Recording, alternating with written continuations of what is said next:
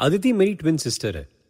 सिर्फ़ दो मिनट बड़ी है, लेकिन बिहेव ऐसे करती है जैसे पूरे दो साल बड़ी हो। हम दोनों के बीच एक अजीब इक्वेशन है। हम एक दूसरे को कुछ ना भी बताएँ पर हम एग्जैक्टली समझ सकते हैं कि दूसरे के मन में क्या है। बाकी फैमिली के लिए जरा इरिटेटिंग है स्पेशली हमारी माँ के लिए, जिसे पता नहीं क्यों ऐसा लगता है कि हम भाई बहन का आपस का रिश्ता स्ट्रोंगर देन आर रिश्ता विद माँ। शायद ये ट्विंस के साथ ही होता है। ओए, छोड़ू। तू तैयार नहीं हुआ? यार मैंने कह दिया मैं नहीं आ रहा हूँ। क्या है? अपनी बहन के लिए इतना भी नहीं कर सकता? पानी चाहिए पिला सकता हूँ। लेकिन तुझे फ्ली मार्केट नहीं लेकर चलने वाला। लेकर चलने को कौन कह रहा है? साथ चलने को कह रही हूँ कंपनी देने को। तो ढूंढ लेना कोई और कंपनी उम्र हो गई तेरी। हाँ हाँ ढूंढ लूँगी। फ़िलहाल अभी की बात कर रही हूँ। प्लीज़ यार तेरे साथ शॉपिंग पे जाना बहुत बोरिंग है दीदी अब भी तेरी कोई गर्लफ्रेंड आकर कहेगी ना तो फ़ौरन चल देगा। साले जब सच में चली जाऊँगी ना तो। ओ, ओ ओ, बस बस बस। अब ये वाला राग मत शुरू कर। चल। लेकिन अभी कह रहा हूँ दो घंटे से ज़्यादा नहीं रुकूँगा। सिर्फ़ दो घंटे। ओ ले ले मेरा प्यारा सा छोटा सा लिटिल ब्रदर चल चल चल। मुझे एक तो शॉपिंग से ही चिड़ है। ऊपर से लड़कियों के साथ शॉपिंग मींस जब तक हर एक दुकान पर दो बार घूम ना लें तब तक डिसाइड ही नहीं कर सकते कि क्या लेना है। और वही हुआ फ्ली मार्केट में। एक घंटा हो गया था। हम दुकानों के दूसरे राउंड पर थे जब मैंने एक लेमनेड ऑर्डर किया और मैं उसी स्टॉल पर रुक गया। अदिति मैं यही हूँ तू देख ले। तेरा जब हो जाएगा तो फ़ोन कर देना मुझे या यहीं आ जाना वापस। हाँ हाँ ओके ओके ओके। मैं अपना लेमनेड सिप ही कर रहा था जब मेरी नज़र एक स्टॉल पर गई। उस स्टॉल के राइट कॉर्नर पर एक पेडिस्टल पर एक बहुत ही सुंदर बॉक्स रखा हुआ था। मैं लेमनेड हाथ में लिए उस बॉक्स की तरफ़ अट्रैक्ट होता हुआ स्टॉल पे पहुँच गया। पास जाकर देखा तो it was a musical box most beautiful object I have ever seen in my life handmade hand painted natural colours और करीब 300 साल पुराना जेन्यून एंटीक पीस कहना पड़ेगा you have an excellent taste मैं मुड़ा और फ्रीज हो गया। मेरे सामने एक गॉर्जियस लुकिंग लड़की खड़ी थी जिसकी स्माइल किसी डायमंड नेकलेस से भी ज़्यादा स्पार्कलिंग थी। हाय आई एम माया ये मेरा स्टॉल है। यू नो इस म्यूजिकल बॉक्स की बहुत इंटरेस्टिंग स्टोरी है। ये चाइनीज़ है। ये बॉक्स एक चाइनीज़ औरत का था।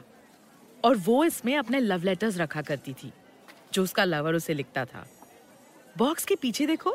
हम्म एक छोटा सा स्लाइडिंग कंपार्टमेंट बना है। उसका लवर एक सोल्जर था और वो वॉर के चलते घर से दूर रहता। फिर फाइनली जब वो वापस आया तो उन दोनों के बीच कुछ मिसअंडरस्टैंडिंग हुई। कहते हैं बहुत लोगों का खून बहा एज अ रिज़ल्ट लेकिन जब वो औरत मरी तो उसके साथ इस बॉक्स को भी दफन कर दिया गया। तो आप उस चाइनीज़ औरत की फैमिली को बिलोंग करती हैं? मैंने थोड़े सार्केस्टिकली विद स्माइल पूछा और वो हंस दी you have a naughty sense of humor too. And you have a terrific knack of selling हाँ क्या सेल्स पिच दिया है एक ऑर्डिनरी म्यूजिकल बॉक्स के लिए मोहब्बत और खून का कर्स वाला म्यूजिकल बॉक्स ब्यूटीफुल उस मोमेंट में ही मुझे महसूस हुआ कि अदिति ने ऑलरेडी मेरे मन की बात पहचान ली थी।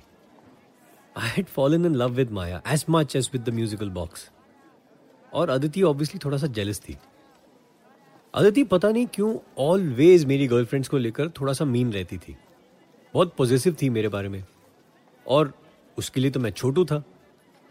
अदिति को यही लगता था कि मैं तो भोला सा, बेवकूफ़ सा बच्चा हूँ और कोई लड़की मेरा एडवांटेज ले लेगी। एनीवे anyway, मैं थोड़ा सा एम्बेरस हो गया माया के सामने अदिति के कमेंट से और मैंने कवर अप किया। हाय आई एम तरुण और ये मेरी ट्विन सिस्टर है Aditi. My guardian also Aditi Maya. Oh twin sister no wonder possessive है। आहा, आप ये बॉक्स पैक कर दीजिए। आई बाय दिस रियली तुम कब से ऐसी चीज़ों पे फिदा होने लगे छोटू? मैंने म्यूजिकल बॉक्स को खोला और उसकी धुन सुनाई। And for a moment Aditi भी वो धुन सुनकर खो गई। वॉज़ मेस्मराइज्ड मैंने कहा हो गई ना तू भी फिदा? इट्स जस्ट ब्यूटिफुल मान ले सही चीज़ मिली है. अदिति ने कुछ नहीं कहा। शी was स्टिल लॉस्ट और तभी और तुम्हें आज के बाद भी कभी अफसोस नहीं होगा ये बॉक्स लेने का। ये ये बिल ये मेरा कार्ड और पीछे मेरा नंबर लिखा है। थैंक्स आई थिंक माया भी समझ गई थी कि अगर वो अपना नंबर नहीं भी लिख कर देती तो मैं कुछ ही दिनों में कहीं ना कहीं से निकाल लेता। हम बॉक्स लेकर घर वापस आए। सरप्राइजिंगली धुन सुनने के बाद से अदिति ने कुछ नहीं कहा। पूरे रास्ते भर चुप रही। और मैं भी चुप ही था। मैं माया की स्माइल भुला ही नहीं पा रहा था। और बार बार उसका कार्ड और उस पर उसी के हैंडराइटिंग में लिखा हुआ उसका नंबर देखे जा रहा था। घर पहुँचते ही मैंने सोचा, छोड़ो शर्म लियाज, और मैंने माया को फ़ोन किया। और हमने नेक्स्ट डे शाम को कॉफ़ी पे मिलने का प्लान बनाया। पता नहीं, माया को मिलते ही मुझे कुछ अजीब लगा। आई कान एक्सप्लेन आई मीन मैं उसे जानती भी नहीं, लेकिन सी मैं तरुण को लेकर पोजेसिव हूँ, मेरा भाई है वो। हो सकता है माया बहुत अच्छी लड़की हो, लेकिन अभी फ़िलहाल I was feeling very uncomfortable उस दिन पूरे टाइम मैं बस उस म्यूजिकल बॉक्स की धुन सुनता रहा। और रात एज आई फेल स्लीप मैं माया के बारे में ड्रीम करने लगा।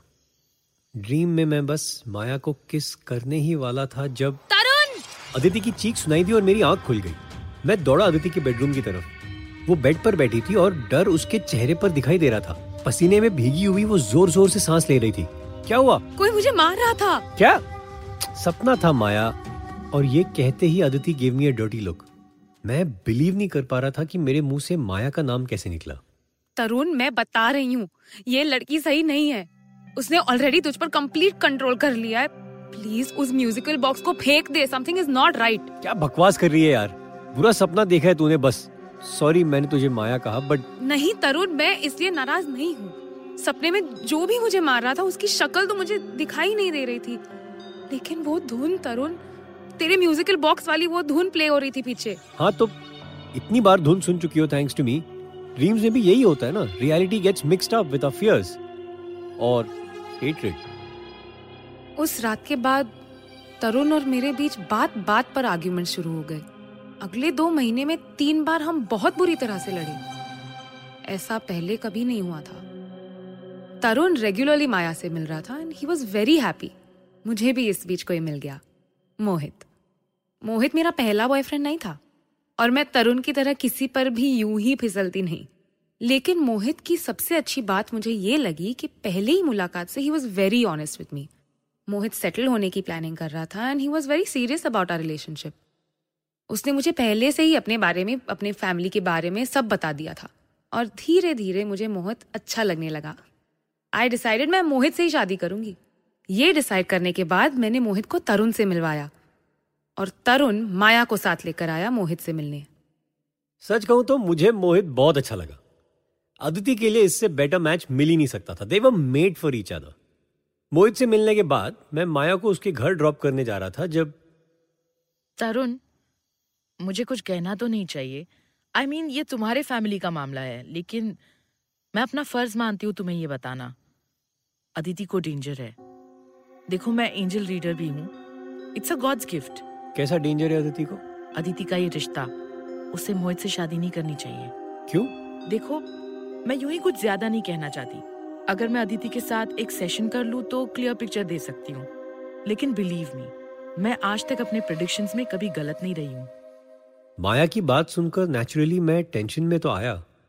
मुझे पता था अदिति कभी नहीं मानेगी उसके साथ सेशन के लिए। इनफैक्ट अदिति को लगेगा कि माया जानबूझकर मुझे भड़का रही है।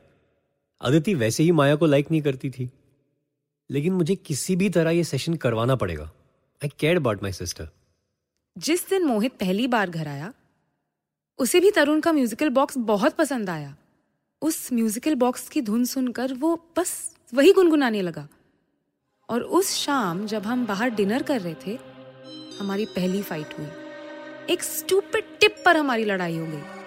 सिर्फ़ आर्ग्यूमेंट नहीं, लड़ाई। और मैं वही रेस्टोरेंट में उसको भला बुरा सुनाकर निकल गई। पता नहीं मुझे क्या हुआ। और मोहित भी जो वैसे तो बहुत ही पेशेंट शांत तबीयत का है। उसने भी मुझसे सीधा सीधा ये बोल दिया कि Aditi you are behaving like an idiot okay अगर तुम्हें मेरे टिप छोड़ने से इतनी प्रॉब्लम हो रही है तो लेट्स फॉरगेट दिस रिलेशनशिप यार. उस पल मैं ये इमेजिन भी नहीं कर सकती थी। इस सब का रीजन वो म्यूजिकल बॉक्स था। ये मैं आज कह सकती हूँ। एक्चुअली वो म्यूजिकल बॉक्स से ज़्यादा इस सब का रीजन माया थी। और ये बात जब मुझे पता चली तो बहुत लेट हो चुका था। आई I मीन mean, मैंने अदिति को वो सब बताया जो माया ने मोहित और उसकी रिलेशनशिप के बारे में कहा था। और मैंने अदिति से रिक्वेस्ट की कि वो माया के साथ एक सेशन कर ले। सरप्राइजिंगली अदिति मान भी गई। शायद मोहित के साथ हुई फाइट ने उसे बहुत डिस्टर्ब कर दिया था। उसी वीक संडे को अदिति और मैं माया के घर पहुँचे। मैं माया को बता चुका था कि हम दोनों दो बजे उसके घर पहुँचेंगे, लेकिन जब हम वहाँ पहुँचे तो माया कहीं गई हुई थी। और उसका मैसेज आया कि वो आधे घंटे लेट होगी, कुछ अर्जेंट काम आ गया है। उसने बताया कि उसकी सर्वेंट घर पर हमारा वेट कर रही थी। माया की सर्वेंट ने हमें पानी सर्व किया और चाय के लिए पूछा, हमने मना कर दिया। तो वो थोड़ी देर में निकल गई। अदिति और मैं माया के घर में अकेले थे। अदिति चुप बैठी थी। मैं यहाँ वहाँ माया की चीज़ें चेक करने लगा। उसकी फ़ोटोज़, डेकोरेटिव आइटम्स वगैरह। और अचानक मेरी नज़र एक फ़ोटो पर गई। उस फोटोग्राफ में एक बूढ़ी औरत खड़ी थी, अकेली। लेकिन वो बिल्कुल माया जैसी लग रही थी। मतलब माया बूढ़ी होकर ऐसी ही लगेगी। मैंने फ़ोटो उठाई और गौर से देखने लगा। पहले मुझे लगा माया की मदर की फ़ोटो होगी, लेकिन जब पास से फ़ोटो को देखने लगा तो उस बूढ़ी के हाथ पर एक टैटू था।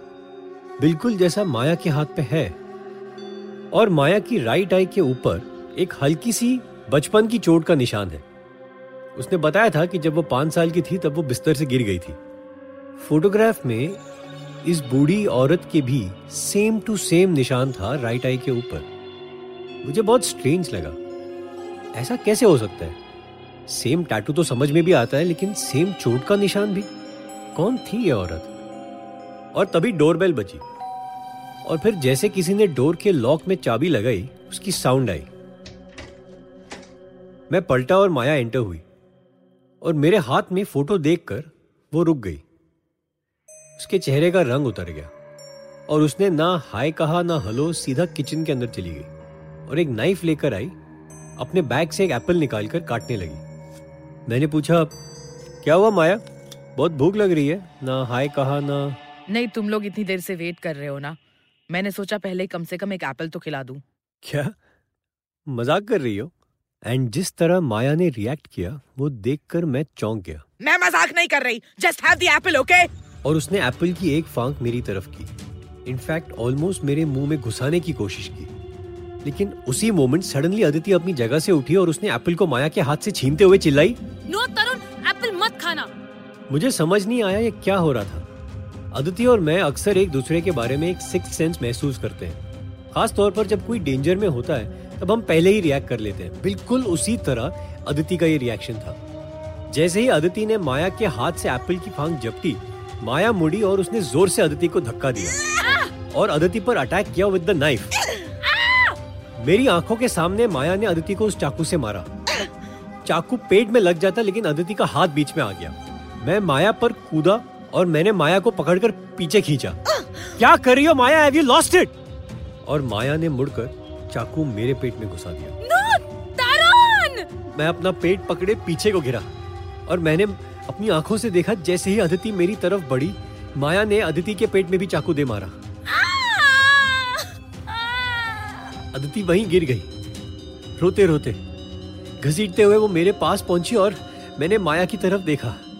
मेरे सामने माया का रूप बदलने लगा। उसके चेहरे पर झुर्रियाँ आने लगी। उसके बाल सफ़ेद होने लगे।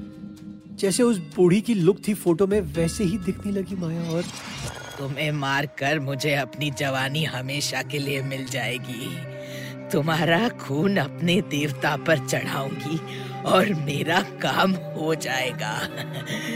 मुझे अनमैरिड लेकिन दो मचुअर ट्विंस की बलि चाहिए थी और वो मुझे मिल गई। प्लान मेरा तुम दोनों को इस तरह मारने का तो नहीं था। लेकिन तुमने मुझे मजबूर किया।